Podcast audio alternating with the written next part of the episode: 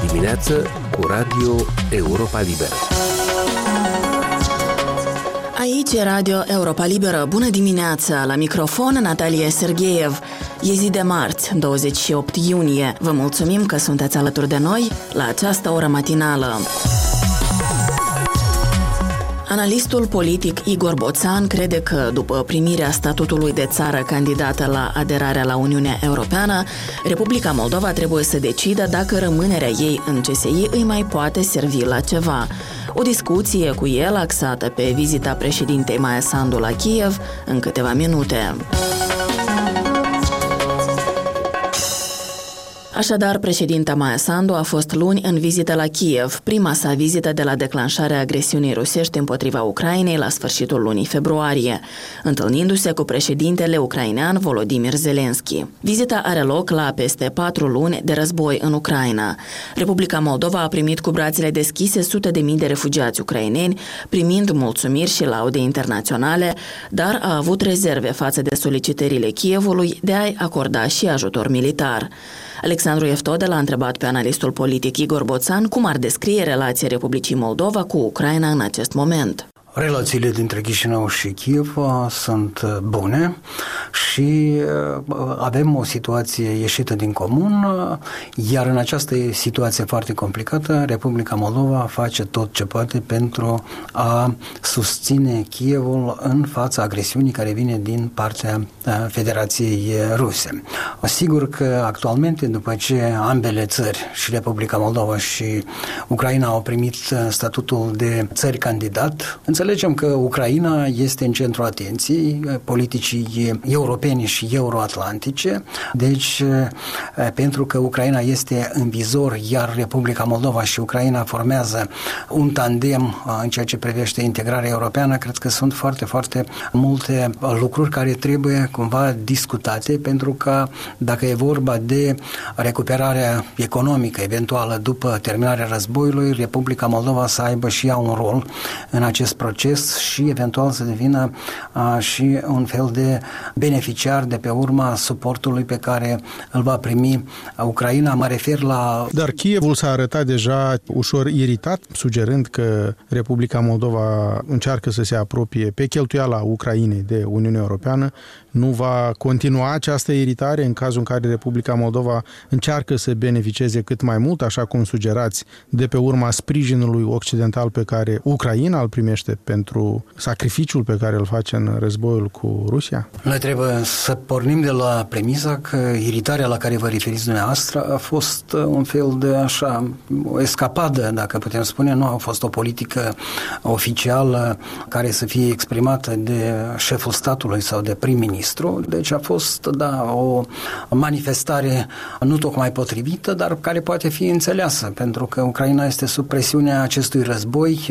Mai mult decât atât, am văzut că Ucraina a vorbit în termeni elogioși și de România, având în vedere că România este un fel de avocat natural pentru Republica Moldova. Deci lucrurile au fost reflectate din mai multe puncte de vedere, dar impresia generală este că Ucraina a susținut mai degrabă ca și Republica Moldova să primească acest statut, iar după războiul din Georgia, apoi din Ucraina, Uniunea Europeană înțelege că dacă nu oferă o perspectivă clară acestor țări care se află și își doresc acest lucru, între Rusia și Uniunea Europeană, atunci aceste țări sunt sortite pressingului și eventual asimilării de către Federația Rusă.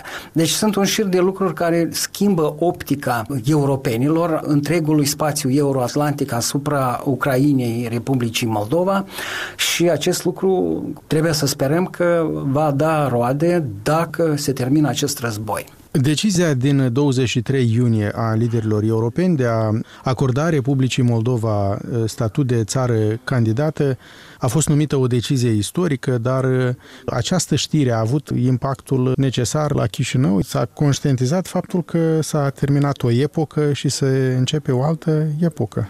Cu certitudine a fost impact aici la Chișinău, dar eu cred că încă va trece mult timp până când și cetățenii și formațiunile politice vor conștientiza cât de important a fost evenimentul din 23 iunie. De exemplu, la Chișinău nu am văzut pe nimeni în stradă să sărbătorească. A fost totul foarte liniștit, de parcă nu s-a întâmplat nimic. Sau să protesteze. Au existat reacții și am văzut adresarea doamnei președinte, am văzut reacția opoziției. Opoziția încearcă să transmită mesaje care să descurajeze cumva cetățenii, spunându-le că degeaba ne bucurăm pentru că va trebui probabil să suportăm supărarea eventuală a Rusiei pentru acest gest, dar lucrurile, așa cum spuneau, s-au întâmplat din cauza circumstanțelor, este adevărat. Probabil asta și explică de ce cetățenii au fost așa mai reținuți în exprimarea emoțiilor, dar ceea ce am... Care sunt circumstanțele? La ce vă referiți? Faptul că e război în Ucraina și există temerea? Da, exact. E război în Ucraina și e clar că s-a terminat cu această viziune, precum că teritoriul dintre Uniunea Europeană și Federația Rusă este un teritoriu în care deopotrivă Rusia și Uniunea Europeană cooperează pentru a avea stabilitate și pentru a evita tot felul de excese care ar putea avea loc în acest spațiu. Nu, acest lucru s-a terminat și el se poate termina doar cu o alternativă. Da? Ori acest spațiu intră într-un proces de integrare europeană, ori acest spațiu va fi asimilat de către Federația Rusă. Tocmai de aici vine și reacția opoziției proruse de aici din Republica Moldova. Am văzut atitudinea Partidului Socialiștilor, care este negativă, am văzut atitudinea Partidului Comuniștilor, de asemenea negativă, și am văzut, mă refer la partidele parlamentare, și am văzut Partidul Șor, care de fapt a împrumutat teza lui Vlad Plahotniuc despre cea de-a patra cale, că Republica Moldova nu are nevoie nici de România, nici de Rusia și nici de Uniunea Europeană. Republica Moldova trebuie să-și rezolve problemele pe cont propriu și a fost oarecum interesant să auzim și punctul de vedere a primarului de Chișinău, domnul Ion Ceban, care a salutat, dar a invitat și autoritățile și cetățenii la eforturi susținute pentru ca acest statut de țară candidat să aibă finalitate. Deci putem spune că opoziția nu este consolidată în acest moment, nu este capabilă deocamdată să creeze un pol consolidat eurosceptic, dar lucrurile au ieșit la suprafață. Vedem că opoziția, care cândva a fost promotoarea integrării europene, pentru că Partidul Comuniștilor a fost... Iar acum Partidul Comuniștilor cere ca să existe o alternativă geopolitică pentru integrarea europeană a Republicii Moldova. Și acest lucru sună foarte straniu, pentru că alternativa geopolitică pentru cursul integrării europene nu poate fi decât aderarea la, într-un fel sau altul, la spațiul controlat de Federația Rusă.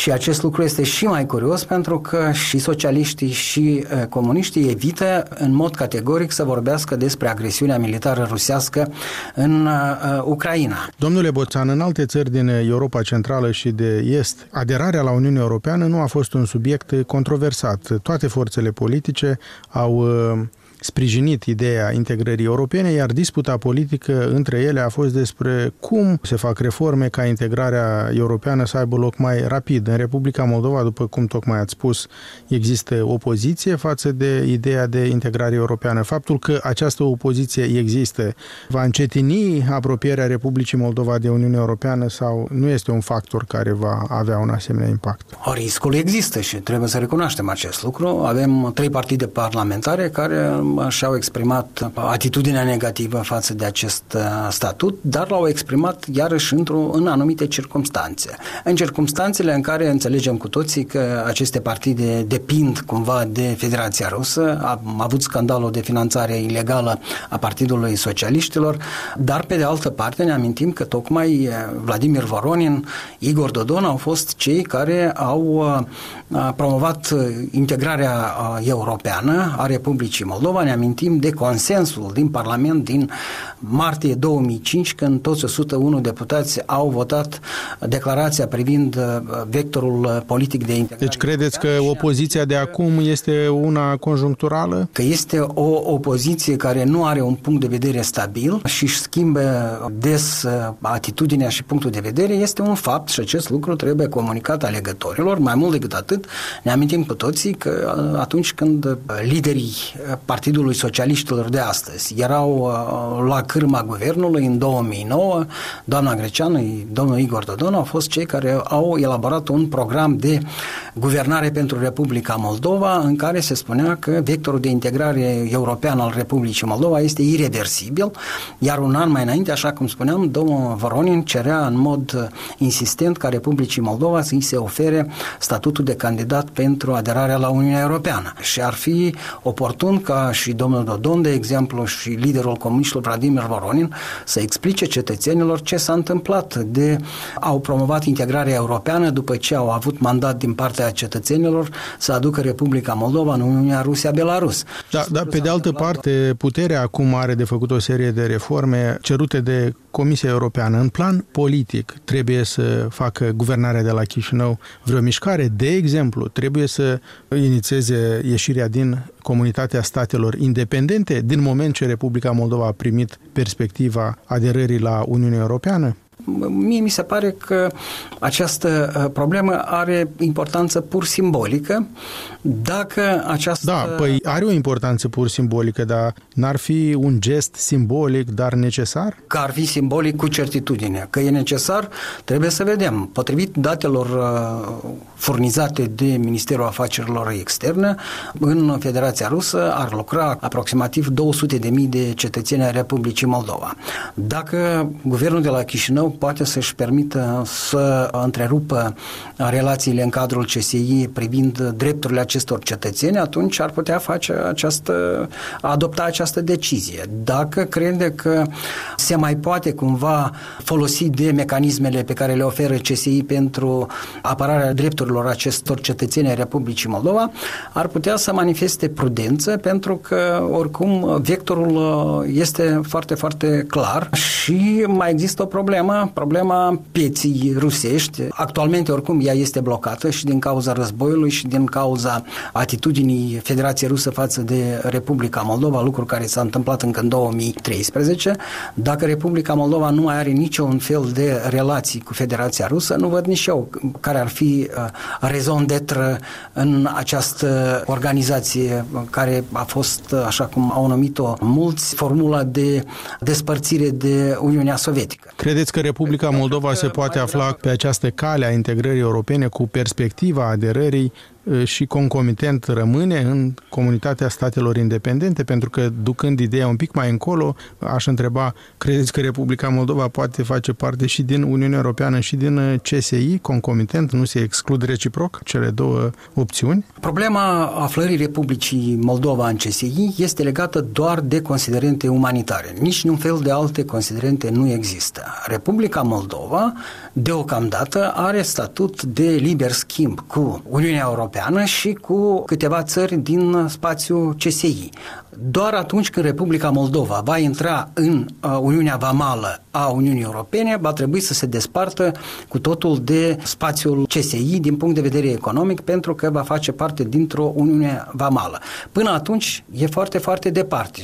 De aceea cred că, din punct de vedere pragmatic, autoritățile moldovenești trebuie să decidă dacă instrumentarul pe care îl are în spațiul CSI pentru rezolvarea problemelor umanitare mai e nevoie de el, atunci trebuie să ia o decizie. Dacă nu mai are nevoie de acest instrumentar, atunci trebuie să părăsească această organizație și cu asta să se termină toate aceste discuții. A fost analistul politic Igor Boțan, intervievat de Alexandru Eftode. Pentru știri, analize, reportaje și comentarii, vizitați-ne pe net la adresa moldova.europalibera.org.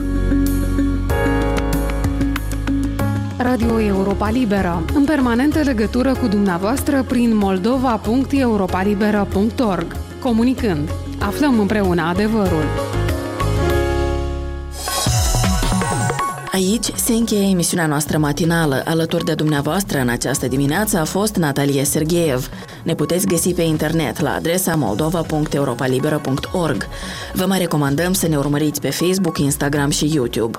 Vă mulțumesc pentru atenție. Aveți grijă de voi și de cei dragi. Aici Radio Europa Liberă.